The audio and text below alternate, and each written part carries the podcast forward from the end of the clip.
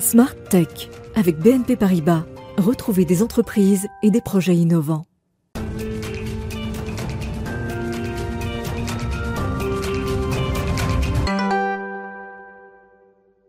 Bonjour à tous, bienvenue dans Smart Tech que vous regardez à 11h en direct sur la chaîne Bismart. Vous savez, ici, on s'intéresse euh, à l'innovation, à la nouvelle société numérique.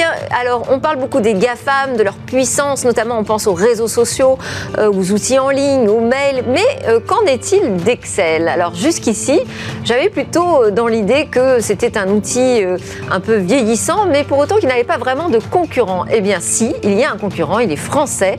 Il est porté par une start-up qui s'appelle Pigment. Et aujourd'hui, je reçois euh, l'une de ses cofondatrices, Éléonore Crespo, qui est en plateau déjà à mes côtés. Elle va répondre à mes questions. Comment on fait pour euh, réussir à s'imposer face à Excel Donc ce sera le sujet de l'interview. Et puis ensuite, au cœur de cette émission, j'avais prévu de vous parler euh, d'un sujet qui finalement sera reporté à mercredi matin. On parlera de la recherche de fugitifs, une campagne qui est lancée par Europol et qui adresse tous les internautes notamment. Alors ce sera donc pas ce matin. Là, je vais vous euh, repasser un sujet sur les podcasts. On avait abordé cette question. Y a-t-il un modèle économique pour les podcasts? Donc vous pourrez le redécouvrir tout à l'heure. Et puis ensuite, on reprendra le cours de notre direct avec euh, notre rendez-vous, euh, l'alerte cyber, pour prendre des news du cybercrime. On va revenir notamment sur une opération d'Interpol contre des mules. Et puis, plusieurs failles ont été découvertes encore dans de nombreux modèles d'imprimantes HP. On évoquera aussi une vente massive de données de français avec des mails, des mots de passe et même des papiers d'identité. Tout ça, ce sera donc avec notre expert Damien Bancal. On conclura Smart Tech aujourd'hui avec notre séquence Ils font demain en reportage chez une start-up qui utilise la technologie pour transformer notre pratique du sport en un jeu vidéo. Voilà, une pratique assez ludique. Mais tout de suite, donc, c'est le moment d'attaquer notre interview avec une start-up française qui part à l'assaut d'Excel.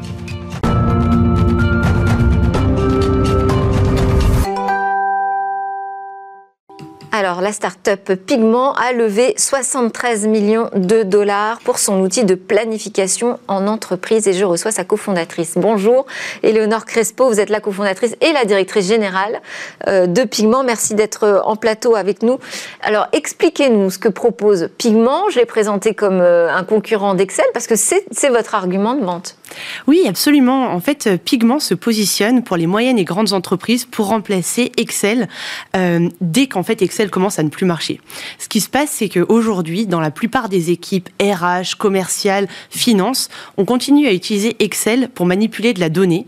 Le problème, c'est que dès que l'entreprise grandit, Excel ne marche plus parce que dès qu'on a trop de données, eh bien, il se trouve que Excel ne, n'arrive pas à scaler avec, avec l'entreprise. Parce que, juste, euh, quand, on pense aux nouveaux outils de travail collaboratifs, bon, on a en tête Slack ou encore euh, Toggle, voilà, des nouveaux outils qui ont émergé sur le marché. Et vous, ce que vous nous dites, c'est que sur euh, la planification, l'utilisation de tableurs, eh bien, pour l'instant, il s'est encore rien passé vraiment face à Excel. Oui, tout à fait. Alors, il y a une il y a eu une génération. même dans les très grandes entreprises, il n'y a pas de nouveaux outils qui ont émergé Alors, il y a eu, il y a eu une vague d'outils avec euh, SAP, Oracle euh, et, d'autres compétiteurs en fait qui sont arrivés avec des outils euh, il y a une vingtaine d'années et puis il y a des concurrents qui ont, qui ont une dizaine d'années. Mais il se trouve qu'en fait, ils n'ont jamais été pensés pour avoir un, un, espèce d'utilisation collaborative de, de l'outil qui permet en fait d'avoir un outil extrêmement puissant pour manipuler des très très grosses quantités de données de la manière la plus simple possible et d'amener toutes les équipes à collaborer sur cette donnée, sur l'historique évidemment de vos données, mais aussi sur le présent et sur le futur. Donc c'est un peu restrictif si je parle d'un nouveau tableur. C'est pas juste un tableur, c'est une plateforme en fait. Tout à fait. Ouais, ça va beaucoup plus loin. En fait, c'est une plateforme qui vous permet d'abord de vous connecter à tous vos outils, donc que ce soit vos outils type Salesforce, NetSuite, etc., CRM, ERP, euh, aussi les outils RH par exemple. Euh, et donc on amène toute cette donnée de la manière la plus simple possible dans la plateforme. Derrière, on vous permet de manipuler cette donnée en temps réel. Euh, on vous permet de la manipuler avec euh, des graphes qui sont magnifiques, qui vous permettent euh, en fait de, regarder la donnée sous tous les aspects que vous voulez. Alors justement, j'aimerais bien que vous nous commentiez. On a, on a deux exemples, je crois, hein, de à quoi ressemble l'outil. Euh, donc ce nouveau concurrent d'Excel, on va dire, mais qui permet donc de visualiser des données de manière plutôt très graphique et intuitive. Là, qu'est-ce qu'on peut faire peut pas faire simplement avec un Excel. Tout à fait. Alors ici, par exemple, ce que vous voyez, c'est euh, un, exemple de, tableau qu'on va faire où on va regarder en temps réel. Donc là, on est très connecté euh, à tous les outils finance. Et donc ça, c'est par exemple un tableau que pourrait regarder les équipes commerciales, finance, RH pour suivre où on en est en termes de revenus, euh, de données financières, donc tout ce qui est monthly recurring revenue, par exemple revenus donc de la boîte, les nouveaux logos signés, etc. Mais comme vous voyez, sous forme par exemple de waterfall, qui sont des charts très utilisés par l'équipe financière. Ça ressemble à un tableau de bord de ce qu'on peut trouver chez Google aussi. Hein. Tout à fait, tout à fait. Mais en fait, l'avantage de cet outil, euh, qui n'existe nulle part ailleurs, c'est que non seulement vous allez regarder vos historiques, mais vous allez aussi pouvoir manipuler le présent et le futur. Et ça, c'est quelque chose qui n'existe pas aujourd'hui, où en fait, sur cette donnée, on va pouvoir la modifier en temps réel, changer les chiffres en temps réel et collaborer avec plusieurs équipes en temps réel sur l'outil. Et alors, ça pourrait aussi euh, intéresser le grand public ou c'est uniquement un outil pour les entreprises? Alors, c'est d'abord un outil pour les entreprises, hein, vraiment moyennes et grandes entreprises. Nous, c'est vraiment notre cœur de métier. Aujourd'hui, on a signé des Blablacar, des Deliveroo, des Mano Mano, pour vous donner quelques exemples, Gong aux États-Unis. Euh, mais euh, ce qui est rigolo, c'est que dans notre équipe, par exemple, on a quelques employés qui utilisent l'outil même pour des, pour des, des cas beaucoup plus, euh, on va dire, individuels, parce qu'en fait... Parce que ça, par exemple, ici, ce qu'on voit, oui. ça permettrait de mesurer la performance de sa recherche client ou... Tout à fait. Ça, ah, ouais, de petite entreprise. Oui, absolument. Et ce que vous voyez sur le côté, on peut aussi manipuler des scénarios en temps réel, euh, ce qui est très intéressant, c'est-à-dire que par exemple, une petite entreprise pourrait dire, je veux voir ce qui se passe si euh, l'année prochaine je fais tel revenu, qu'est-ce qui m'arrive si finalement j'ai plus de coûts que prévu, qu'est-ce qui m'arrive si j'embauche quelques personnes en plus, etc., etc. Et donc ça vous permet de jouer, euh, de jouer avec ces données de manière très ludique et très simple. Donc, euh, levée de fonds, je l'ai annoncé, 73 millions de dollars auprès euh, d'investisseurs euh, historiques plutôt de la start-up. Alors, il y a deux ans, c'est ça? Oui, la, start-up a deux ans exactement. alors, ce sont de nouveaux investisseurs qui sont arrivés, qui ah. s'appellent Greenox Capital, qui sont en fait des investisseurs de la Silicon Valley, qui sont en train de nous ouvrir énormément de portes, notamment donc à San Francisco, des boîtes qui ont, qui ont besoin, qui ont un besoin énorme de cet outil, parce qu'aujourd'hui, notre cœur de cible euh, sont sur des boîtes qui sont en train de préparer une entrée en bourse ou qui sont déjà rentrées en bourse et qui ont vraiment besoin d'un outil pour grandir. Mais on, on, regarde uniquement des investisseurs américains? Alors on a on a des investisseurs européens euh, historiques, mais là on a fait rentrer effectivement euh, des investisseurs américains. D'accord, parce que donc ça, suit une première levée de fonds qui, qui s'élevait à 25,9 millions de dollars en 2020. Ça a l'air de bien se passer. C'est c'est pas compliqué de s'attaquer comme ça en frontal à un géant comme Microsoft et puis je dirais même à un de ces outils iconiques. Tout à fait. Et en fait, c'est vrai qu'on on relève un très gros challenge ici.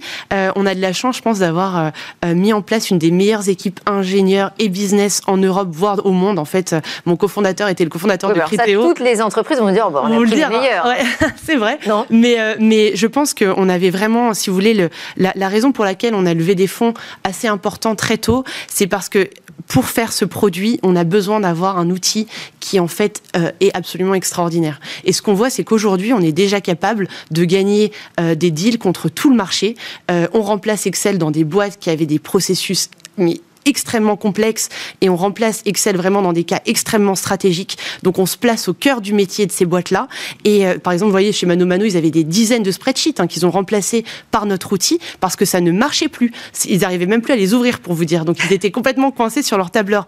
Et donc aujourd'hui. on peut en euh, simplement deux ans développer euh, une machinerie, j'allais dire, aussi puissante oui, que, que, celle d'un outil qui a des dizaines d'années. Bah, croyez-moi ou non, je vous assure qu'on a vraiment une équipe incroyable qui a justement réussi à mettre en place euh, euh, une première plateforme euh, extrêmement puissante. Et... Alors avec vous d'ailleurs à, la fondation de, Pigment, il y a un ancien cofondateur de Criteo. Tout à fait, tout à fait. Et c'est vrai qu'on a tous les deux de la chance parce qu'on a, on a, on avait un réseau assez développé pour justement recruter des ingénieurs, des designers, des product managers exceptionnels qui nous ont permis effectivement d'aller extrêmement vite pour sortir cette première plateforme. Donc on l'a rendue publique il y a six mois et on a déjà signé des dizaines de clients depuis depuis. Et alors, cette meilleure équipe du monde, là, les 100% françaises, euh, vous les avez trouvées où, les talents? Alors, les talents, euh, alors déjà en France, une énorme partie, parce que, bah, comme vous le savez, on a un vivier de talents qui est, qui est juste incroyable.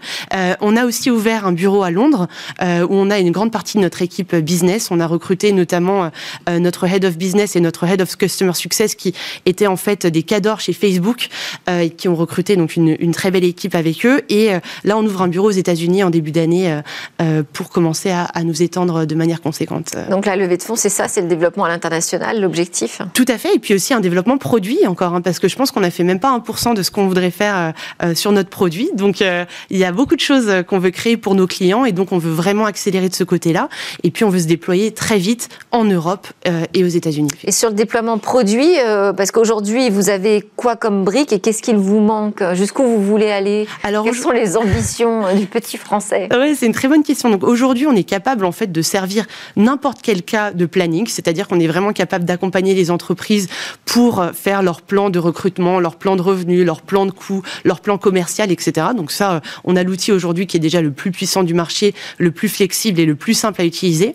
Mais on veut continuer en fait à pousser la logique de simplicité pour que absolument n'importe qui puisse aller sur la plateforme et sache s'en servir. Donc ça, c'est un gros aspect. Un autre aspect, c'est d'être extrêmement connecté à tous vos outils de l'entreprise pour devenir vraiment la base de données business sur laquelle tout le monde se connecte et tout le monde arrive à, à récupérer sa donnée. Et puis après, il y a plein, plein, plein d'autres choses qui vont arriver parce que vraiment l'idée dans le temps, c'est de remplacer Excel sur n'importe quel cas d'usage et donc de devenir vraiment cette moderne, cette version moderne d'un outil qui a plus de 30 ans euh, et qui n'a plus vraiment de raison d'être aujourd'hui. Parce que quand vous regardez dans n'importe quelle entreprise, c'est peut-être un des seuls outils qui n'a pas été remplacé par ce qu'on appelle un SaaS moderne euh, aujourd'hui. Ah, donc vous les avez rencontrés, Microsoft, pour... Euh... On les connaît très bien. Et puis ouais. mon, mon, mon, cofondateur est un ancien de Microsoft. Donc euh, on connaît très très bien. Et, et, et, je pense que ça intéresse tout le monde dans ce projet. Je vais vous dire, même l'écosystème... Vous rachetez peut-être alors Alors on, on, nous, on préférait évidemment rester indépendant le plus longtemps possible. Et nous, on a envie de faire une boîte absolument énorme hein, qui sert n'importe quelle entreprise du monde. Donc pour l'instant, c'est pas du tout les discussions et je pense qu'on veut vraiment pas que ça les soit pour longtemps. Mais nous, on a tout l'écosystème derrière nous. On a plusieurs concurrents qui ont investi chez nous parce qu'en fait, justement, ils savent qu'on est, on a vraiment le, la, la puissance de, de devenir l'outil, l'outil qui va remplacer justement Excel euh, dans vraiment toute sa splendeur. Bon, ben, on espère que vous resterez quand même un peu français. Merci. Ah, c'est le but, absolument. Merci à vous. Merci de nous avoir présenté vos ambitions euh, gigantesques, Éléonore Crespo, donc cofondatrice et directrice générale de Pigment. Retenez bien ce nom, vous direz, bah, j'en ai entendu parler dans Smartech. Alors, c'est l'heure de notre talk. On va vous passer euh, une rediff sur le business des podcasts. Combien ça coûte, combien ça rapporte, qui écoute? Y a-t-il enfin un modèle euh, qui a été trouvé par euh, tous ces acteurs du podcast? Une économie Est-ce rentable? C'est voilà toutes les questions que j'ai pu aborder avec mes deux invités, Pénélope Boeuf de La Toile sur écoute et Katia Sanero du studio Louis Média.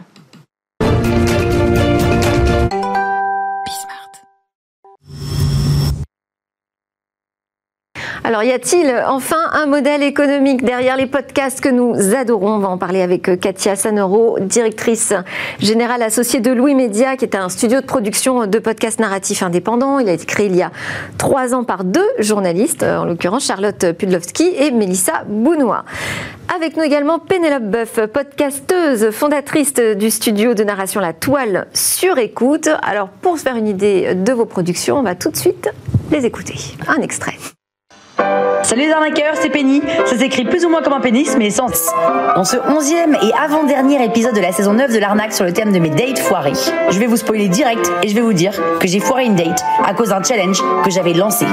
Et c'était il y a deux semaines. Je me baladais au jardin du Luxembourg parce que j'avais pas envie de travailler et je savais pas quoi faire d'autre. Alors j'ai fait demi-tour pour rentrer chez moi et là, comme si ça tombait du ciel, un type, il s'est approché, comme dans les films, et il m'a dit Est-ce que je peux vous proposer d'aller boire un verre? Vous avez une chance incroyable parce que moi j'ai écouté quelques épisodes de, de l'arnaque ouais. vous faites de très belles rencontres régulièrement.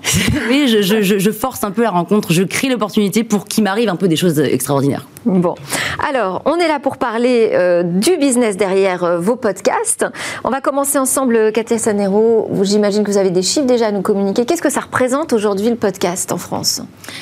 Alors, En termes d'écoute, euh, d'abonnés Alors, le podcast aujourd'hui, déjà, on distingue deux types de podcasts. Le podcast euh, de replay, qui est plutôt euh, un replay d'émissions de radio. Pour les médias Le podcast, voilà, narratif. Euh, c'est ce qu'on fait, nous, aujourd'hui. Ce sont des émissions qui sont vraiment créées sur mesure pour cette écoute audio-digitale. c'est un marché en plein essor. Nous, chez Louis Média, en fonction des mois, on enregistre jusqu'à 900 000 écoutes, près d'un million. mais surtout, la spécificité du podcast natif, c'est cet engagement euh, qu'on ne retrouve pas sur le reste des médias aujourd'hui. C'est-à-dire que nous, sur euh, certaines de nos émissions, comme Passage, Émotion, le Book Club, on a des taux d'écoute supérieurs à 80-90%. Et on reçoit à chaque euh, émission des témoignages, des, messages. Véritablement, il y a un, engagement des auditeurs peut-être parce qu'ils écoutent directement au creux de l'oreille ou euh, euh, en tout cas dans une relation très personnelle. Euh, et c'est vrai qu'aujourd'hui, pour un média, c'est vraiment le. Comment sont mesurées les écoutes? Parce que pour un média, on connaît, on a médiamétrie. Mm. Pour vous, comment ça se passe sur les podcasts natifs? Médiamétrie existe. Euh, nous, on, a, euh, on est très nombreux à avoir rejoint la CPM, euh, également Pénélope. la CPM aujourd'hui certifie l'ensemble de nos écoutes, l'ensemble de nos émissions, et on a chaque mois un barème par. Donc ça commence à se structurer. Exactement. On peut plus mentir facilement sur ses audiences. Et non. Alors, est-ce qu'on a vu les chiffres baisser à cette occasion? Alors, les chiffres varient forcément en fonction des mois, puisque chaque mois, une émission n'a pas le même nombre d'épisodes. Euh, également, il y, a une, logique de volumétrie. Plus on a un grand nombre de petits épisodes, plus on va avoir un nombre d'écoutes important. Nous, on fait beaucoup d'épisodes très longs, euh, supérieurs parfois à 30-40 minutes, puisqu'on fait du narratif. Euh, donc voilà, on n'est pas, nous, dans une course à la performance, parce qu'on fait vraiment des, podcasts qu'on souhaite les plus qualitatifs et les plus exigeants possibles. mais en tout cas, ça, ça, permet de mesurer le marché avec une pluralité d'acteurs qui sont représentés. Alors, Parlez-nous, vous, de vos audiences, vos fidèles, vos abonnés. Alors moi, donc j'ai lancé mon studio en fin 2018. Aujourd'hui, j'ai euh, huit chaînes de podcasts. J'en sors euh, cinq nouvelles là euh, dans les prochaines semaines. J'ai cumulé plus de 5 millions d'écoutes. Euh, moi, je suis, j'ai été jusqu'à jusqu'à il y a une semaine seule. On va être cinq, une équipe de cinq à la rentrée. D'accord. En train de se, structurer aussi au sein de mes. Alors cinq, ça veut dire cinq des, salariés? Vous montez votre structure. Vous allez être la patronne? Moi, je suis déjà ma patronne. Bien sûr. et la patronne des quatre autres? Et la patronne des quatre autres. Ouais, j'ai un CDI et trois alternants, deux alternants et un stagiaire. D'accord. Donc ça veut dire au-delà, parce que vous parlez de production de qualité, au-delà des coûts de production, il y a aussi des coûts euh, d'une entreprise euh, classique. D'où ma question, est-ce que derrière, il y a un business model qui, qui permet de financer ces podcasts? Ou une rentabilité, ça doit être ça, la question. Euh, Ou plusieurs business models, oui. Alors, je dirais qu'il y a une, pluralité aujourd'hui du modèle. Il est en train véritablement de, s'établir et on est dans des années assez cruciales euh, pour le podcast natif, euh, puisqu'on est dans des années où on a de plus en plus d'auditeurs, mais on a aussi euh, besoin par rapport à nos partenaires, plateformes, marques, de structurer l'ensemble des, des relations sur nos podcasts euh, euh, sous la marque Louis Média, aujourd'hui on en produit neuf, on a euh, un modèle publicitaire qu'on appelle le sponsoring, puisqu'à la différence des autres publicités, c'est un message qu'on écrit véritablement sur mesure pour chaque euh, partenaire euh, qui va vouloir soutenir le programme. Donc il est dans la voie de Louis Média et il a une vraie logique d'endorsement. Euh, et ça, ça nous permet de garder sur le marché du podcast une publicité qui est ultra qualitative. Et ça, je pense que c'est quelque chose qu'on partage avec Parce qu'il faut qu'elle soit tolérée, cette publicité. Et, et ne, pas, ne pas rompre ce contrat en fait, de confiance qu'il y a entre l'auditeur et, et, le, et le producteur et le podcasteur qui va parler, puisqu'on parlait de cette engagement qui est très précieux. Je pense que c'est notre rôle avant tout de, maintenir cette confiance et cette promesse. Euh, alors, euh, j'ai regardé sur votre chaîne, on peut évidemment s'abonner, mais on peut aussi passer par un mode gratuit avec publicité. Vous avez la même démarche par rapport aux annonceurs? Alors, alors moi, mes, toutes mes chaînes sont gratuites. Oui, euh, avec Apple, j'ai mis en place un abonnement payant. C'est ça. Je voulais... Parce que c'est une nouvelle fonctionnalité qui est arrivée là cet Exactement. Je voulais tester le modèle. Alors moi, ça reste, tous mes contenus restent gratuits, mais sans publicité. C'est payant. Je crois que je l'ai mis à 1,49€, quelque chose comme ça. Euh, ça fait trois mois à peu près, hein, trois mois que c'est lancé. Écoutez, j'ai un abonné. Ok, super. Je, je, me félicite, il hein, n'y a pas de petite victoire. Non, c'est un modèle auquel je, je, je, crois, mais pas sous cette forme-là, dans le sens où aujourd'hui, Apple propose de payer pour chaque podcast ou chaque groupe de podcasts, donc Louis Média ou La Toile sur écoute ou d'autres. Euh, mais sauf que je trouve que ça fait beaucoup pour euh, un auditeur de payer ouais. 2 euros, 2 euros, 2 euros, 2 euros. Pourquoi ne pas faire payer plutôt 2 euros pour tous les podcasts d'Apple, ce que fait d'autres plateformes comme Spotify ou Deezer euh, Ça posera ouais. la question du reversement aussi. Euh, parce que, bon, on en parle beaucoup dans, dans la musique, hein, de la question de rémunération des artistes, mais finalement, vous avez la même problématique sur c'est les mêmes plateformes qui vous diffusent et qui captent une partie des revenus. Oui, et c'est la vraie question. Moi, c'est la question que je me pose, c'est pourquoi aujourd'hui est-ce que euh, ces plateformes-là nous rémunèrent pas? Parce que moi, j'estime qu'un podcasteur, c'est euh, un journaliste, un, un, un, dénicheur, un défricheur, quelqu'un qui écrit, c'est une voix, c'est un artiste. Ouais. Et donc, finalement, on est exactement, euh, on a la même fibre artistique qu'un chanteur ou autre. Et donc, pourquoi est-ce qu'on ne serait pas rémunéré? Pourquoi est-ce qu'on doit faire payer l'auditeur plutôt que rémunérer l'artiste? Il n'y a pas d'aide à la création non plus hein, pour les podcasteurs. Hein. Exactement. À l'heure actuelle, le podcast, qui est à la fois un média, euh, puisqu'il transmet une information, nous on fait beaucoup de, documentaires journalistiques par exemple, mais c'est aussi finalement un objet créatif qui peut s'apparenter euh, au marché de l'audiovisuel. On est vraiment un média hybride, je dirais, entre les deux, vraiment nouvelle génération. Euh, il est reconnu nulle part, il n'existe pas encore. Donc on ne bénéficie à l'heure actuelle ni des aides à la création côté média, ni des aides à la création que peuvent avoir des studios de production audiovisuelle. Il y a quand même des droits d'auteur, non J'imagine. Vous participez. Euh... Alors nous, en tant que producteurs, on respecte évidemment le droit d'auteur. Oui. On a signé récemment, enfin, en début d'année, avec euh, la SCAM, euh, qui redistribue euh, le droit d'auteur sur la distribution des podcasts. on travaille également avec la SACEM, avec la SACD. C'est évidemment parmi nos priorités de continuer à structurer ce marché. Mais voilà, on a encore euh, des chantiers à faire. On a parlé euh, des plateformes, on a parlé euh, des différentes aides qui pourraient aider la création et surtout bah, la création de, podcasts français originaux dans l'ADN culturel française. Parce que avoir de la traduction de podcasts américains, ça peut être facile, mais pour faire ce que fait Pénélope ou ce qu'on fait nous ou ce que font d'autres, il faut voilà, nous aider. C'est derrière, on a des journalistes, derrière, on a des auteurs. Et aujourd'hui, on a de la publicité, on travaille avec des marques pour développer leurs propres podcasts, pour essayer de financer tout ça. C'est un modèle qui se cherche encore, mais, mais qui a de beaux jours devant lui. Parce que je pense qu'on se rend pas Comment vous vous en sortez ouais, financièrement? Euh, Financièrement, écoutez, je m'en sors plutôt pas mal. Euh, ouais. Parce que donc, en, en, modèle de revenu, il y a en effet ce sponsoring dont Katia parlait. Il y a aussi donc, les podcasts donc, de marque. Le sponsoring, c'est ce qu'on appelle la publicité traditionnelle, finalement? La publicité personnalisée pour la marque, euh, vous targetez une cible ah, bien vous, particulière, etc. Que vous intégrez dans vos épisodes ou vous début... parlez vraiment de, de, de production en marque blanche alors, c'est deux différentes. Il y a les sponsoring qui sont des, qui sont des spots audio qu'on qu insère en début et ou en fin d'épisode. Okay. Et qui sont des, des, spots personnalisés. Vous pouvez faire aussi du placement de produits, ça on a encore très peu à le faire. C'est-à-dire qu'au sein de l'épisode, vous parlez insidieusement, entre guillemets, d'un produit. Comme sur YouTube, mais il faut le déclarer en fait, c'est ça? Euh, faut le déclarer. Euh, enfin, oui. En tout cas, les, ah, les règles. Ah bah oui, oui, oui, tout comme les influenceurs qui aujourd'hui doivent dire partenariat rémunéré. Donc voilà. Ensuite, il y a les podcasts de marque, donc c'est en effet en marque blanche qui aujourd'hui, euh, euh, moi, c'est clairement ce qui me finance. Euh, ensuite, vous pouvez vendre en exclusivité des programmes à des plateformes, à Apple, à Spotify, à Deezer, en exclusivité. Et ça, ils sont demandeurs? Ah oui, oui, oui, ils, oui, ça, ils ont besoin de contenus originaux. Ouais. après, moi, je fais de la formation au podcast, à des agences ou, dans des ou à des entreprises pour faire des team building.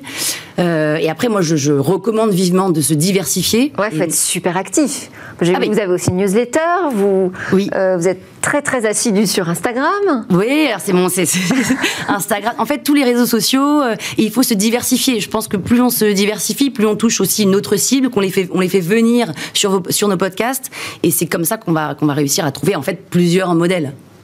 Aujourd'hui, les grands puissants euh, sur les podcasts, finalement, ceux qui s'en sortent le mieux, est-ce que ce sont euh, les studios de production narratifs euh, comme Louis Média ou les médias traditionnels, justement, qui, finalement, eux, sont sur le podcast depuis très longtemps, depuis plus de 15 ans, et qui s'en servent comme leur replay?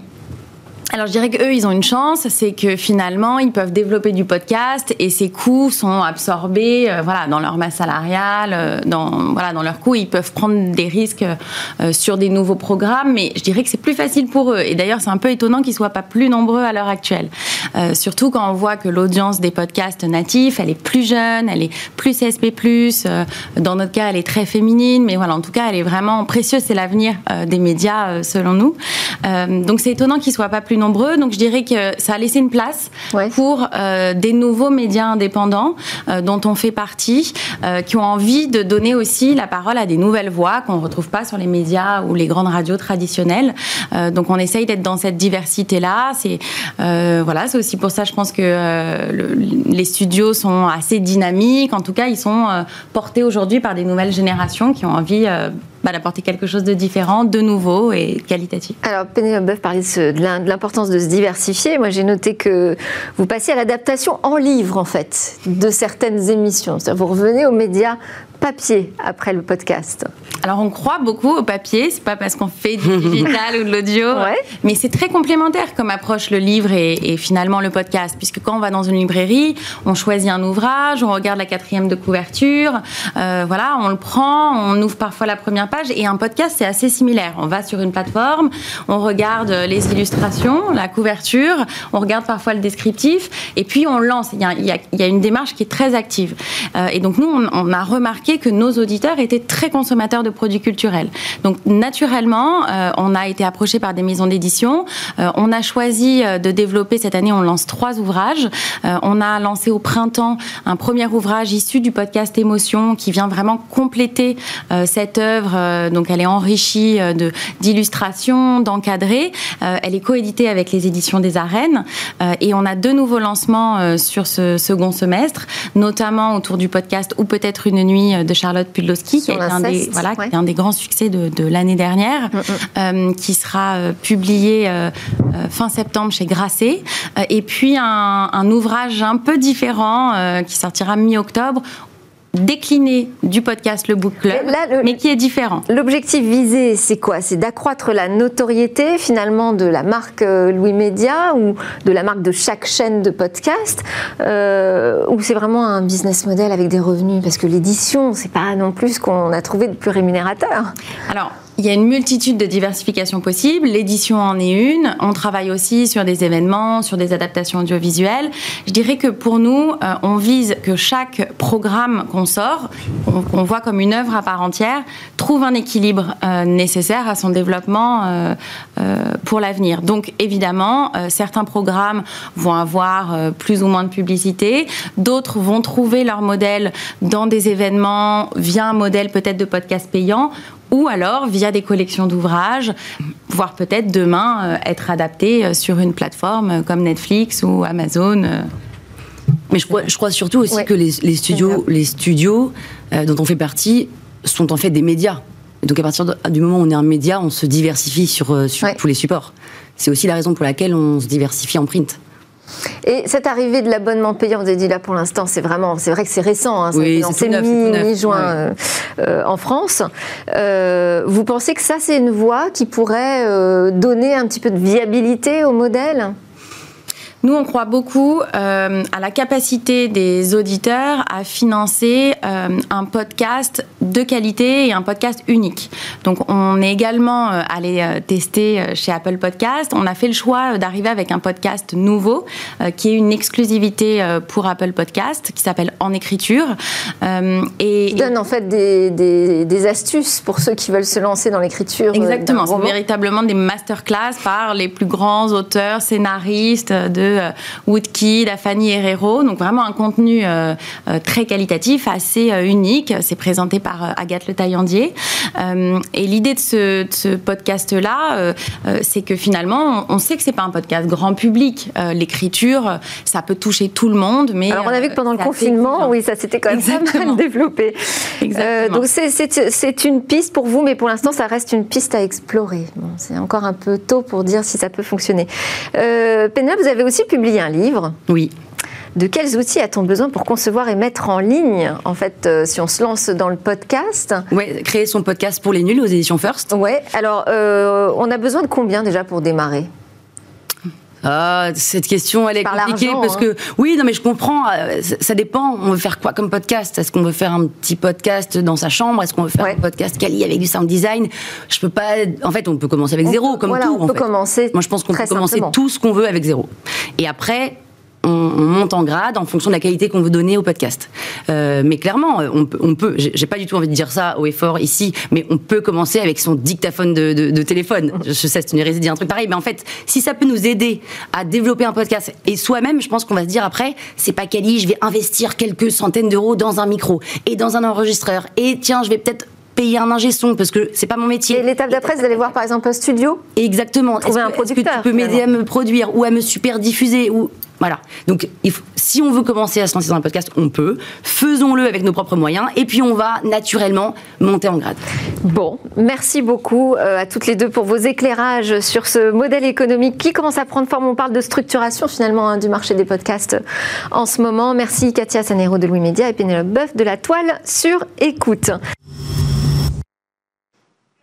Et voilà, c'était la rediffusion de notre sujet sur le business model des podcasts. On reprend le cours de Smartech euh, en direct juste après la pause. On va surtout prendre des nouvelles du cybercrime.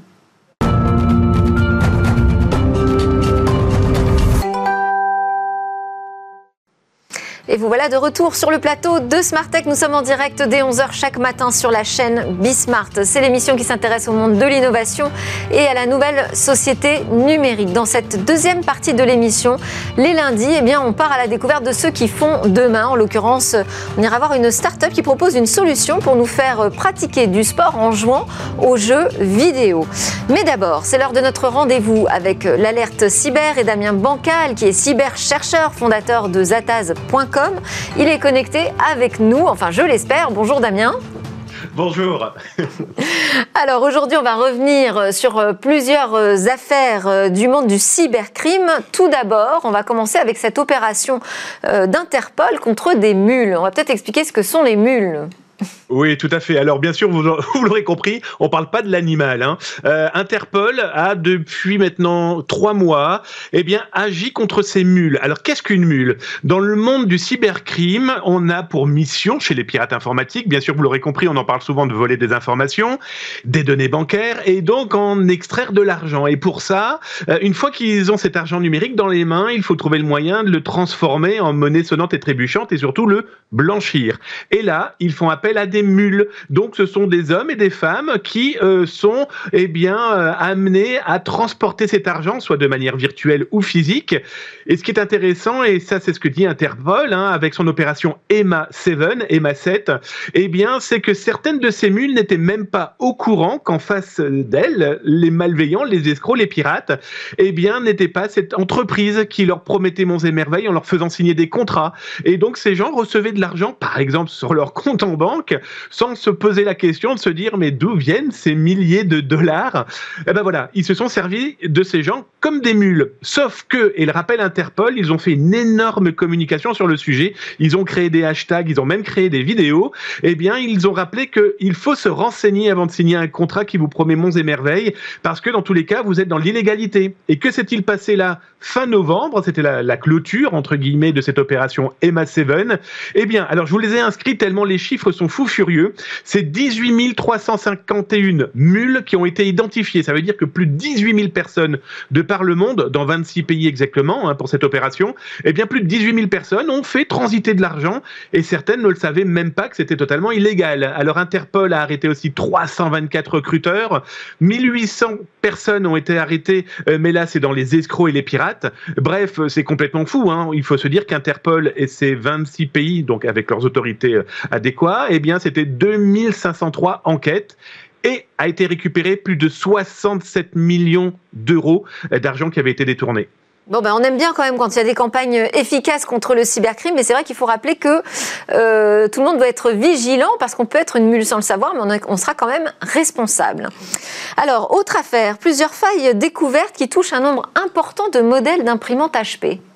Oui, alors euh, c'est la société de cybersécurité finlandaise euh, F-Secure, le temps que je les retrouve, pardon, euh, qui a découvert et qui a annoncé là il y a quelques jours 150 imprimantes de modèles différents, alors des multifonctions de chez HP qui étaient faillibles à plusieurs failles. Alors les failles, les exploits, on sait que ça existe, qu'il en existera toujours. Hein, la sécurité à 100% en informatique, ça n'existe pas. Eh bien, là, ce qui est intéressant surtout, c'est que l'attaque informatique par un pirate pourrait et aurait pu venir de l'intérieur. Et là, c'est un petit rappel qui est pas négligeable, c'est que si ça se corrige et assez rapidement, ça montre aussi que le mal peut venir de l'intérieur, parce que là, les, pirates informatiques, pour pouvoir accéder à l'intégralité du serveur et en tout cas euh, des systèmes informatiques de l'entreprise, ils devaient avoir la main sur l'imprimante. Alors, c'est pas donné à n'importe qui. Oui, mais ça permet de rappeler que même le matériel qu'on a dans son bureau, hein, la petite imprimante qu'on se dit euh, tranquille euh, dans son coin, et il faut aussi les mettre à jour parce qu'on n'est pas à l'abri de malveillants extérieurs venant dans votre entreprise. Alors, on a beaucoup parlé à un moment, par exemple, d'un stagiaire école qui n'en est pas un. Euh, voilà, il faut faire très attention parce que le mal peut aussi venir de l'intérieur et ça serait dommage, par exemple, par une petite clé USB trouvée un jour par terre sans faire trop attention et on la place dans sa machine et patatras. Oui, et le mal donc peut venir d'une imprimante. Moi, c'est ça surtout euh, qui, m'a étonné. Alors, on va enchaîner avec bah, une nouvelle euh, mauvaise nouvelle, hein, des ventes massives de données des Français. Oui, alors vous connaissez mon appointance à mettre mon nez un petit peu n'importe où. Et là, dans l'une de mes veilles avec mon service veille, eh bien, j'ai découvert il y a dix jours, eh bien, plusieurs diffusions et ventes de données appartenant à des Français et des Françaises.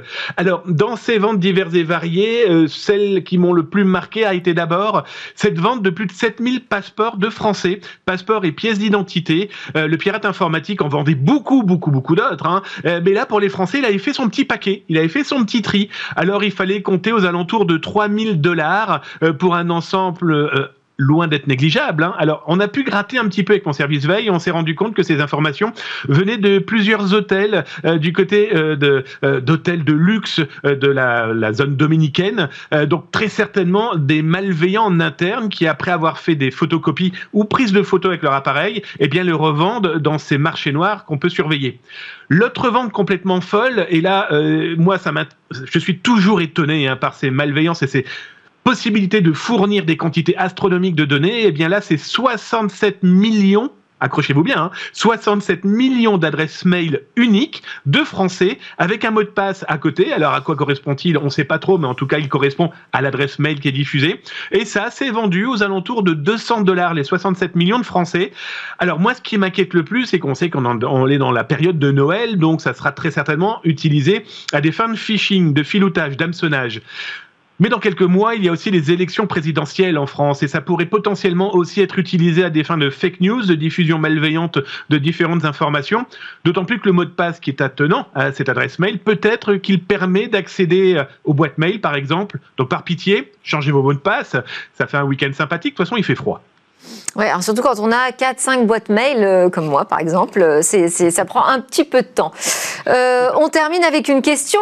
Justement, vous parliez des rançongiciels. Est-ce que ces ransomware, finalement, n'ont pas gagné la guerre cyber, Damien? Ah, Moi, c'est ce qui m'inquiète le plus. Hein. S'il fallait vraiment retenir un point important de cette année 2021, eh bien, les ransomware, qu'on le veuille ou non, ont été tout le temps derrière notre dos, sous notre fauteuil, au-dessus de nos têtes, comme une, épée de Damoclès. Euh, si, pour moi, malheureusement, les ransomware cette année ont gagné cette cyberguerre. Alors les autorités ont agi fortement. Il y a eu énormément d'arrestations, que ce soit en Ukraine ou un peu partout dans le monde. On a vu des grands groupes disparaître, hein, comme Netwalker et Guegor et compagnie. Sauf que, euh, eh bien, c'est plus d'une trentaine de nouveaux groupes qui sont encore une fois apparus, avec des victimes loin d'être négligeables, que ce soit en France ou partout dans le monde. Et ça sera mon petit chiffre de fin d'année Pardon pour ceux qui ne euh, souhaitaient pas l'entendre, mais il va falloir, je pense, un jour ou l'autre l'écouter. Rien qu'à mon petit niveau, au mois de novembre, j'ai 300 sociétés. Je dis pas 10, hein, je dis pas 20, non 300 de sociétés qui m'ont contacté en me disant bah voilà, nous on va payer. Est-ce que vous nous conseillez euh, Comment conseillez-vous d'agir avec les pirates informatiques? Je vais être très honnête avec vous. Moi, la réponse est on ne paye pas. Mais si 300 sociétés sont venues me voir en m'appelant, en m'envoyant un mail en me disant on veut payer, il y en a combien qui sont en train de payer au moment où on se parle? Évidemment. Et pour l'instant, cette euh, information n'est pas euh, publique. C'est peut-être euh, là aussi où il faut avancer. Merci beaucoup, Damien Banca. Je rappelle que vous êtes cyberchercheur fondateur du site zataz.com. Merci pour vos alertes cyber, Damien. À suivre dans Smart Tech, on va s'intéresser à ceux qui, font, qui font bah, par exemple du sport en jouant aux jeux vidéo.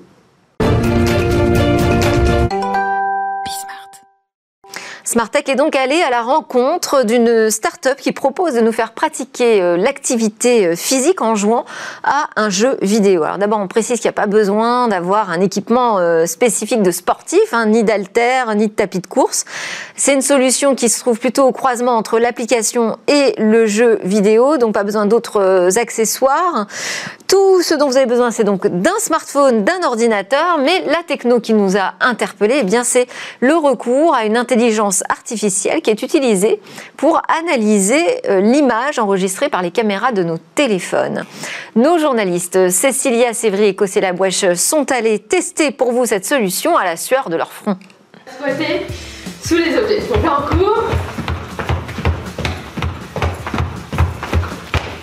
Et on. Le point de départ de notre solution, eh bien, c'est la Covid, euh, puisque euh, tout le monde était chez soi euh, et on s'est dit on va proposer une solution où les gens vont pouvoir être connectés, jouer ensemble et en même temps faire du sport, donc amener le côté social du sport à la maison et de jouer et de s'amuser ensemble. Et on s'est vraiment rendu compte en plus que outre la Covid, c'est quelque chose que les gens recherchent parce les jeux en ligne, massivement multijoueurs, etc., ça cartonne.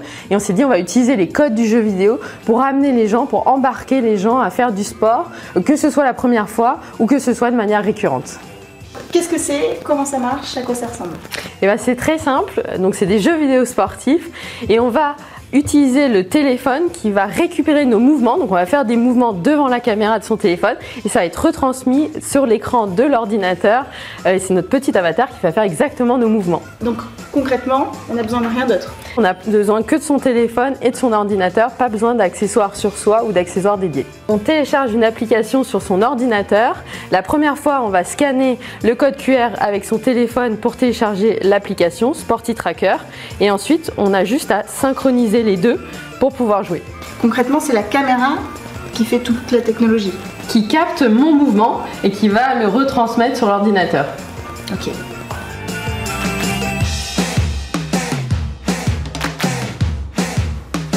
Donc là, c'est très simple. On va courir sur place pour avancer et on va squatter pour passer sous les objets. Ok, très bien. À vos barres, prêt et on y va. Et on squatte et on passe sous les objets.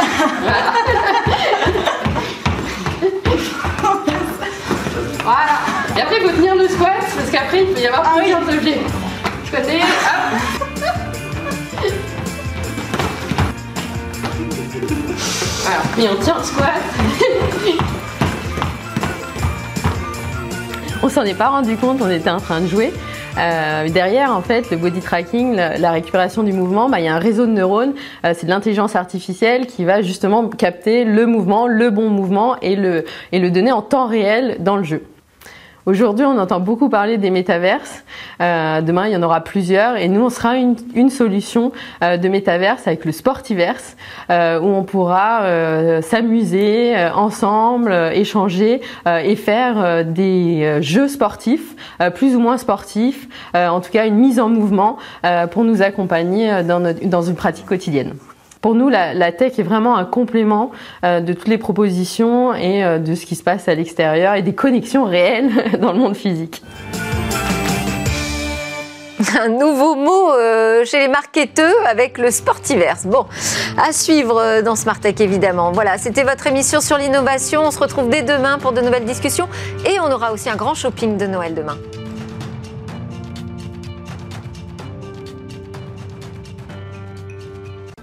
Smart Tech avec BNP Paribas. Retrouvez des entreprises et des projets innovants.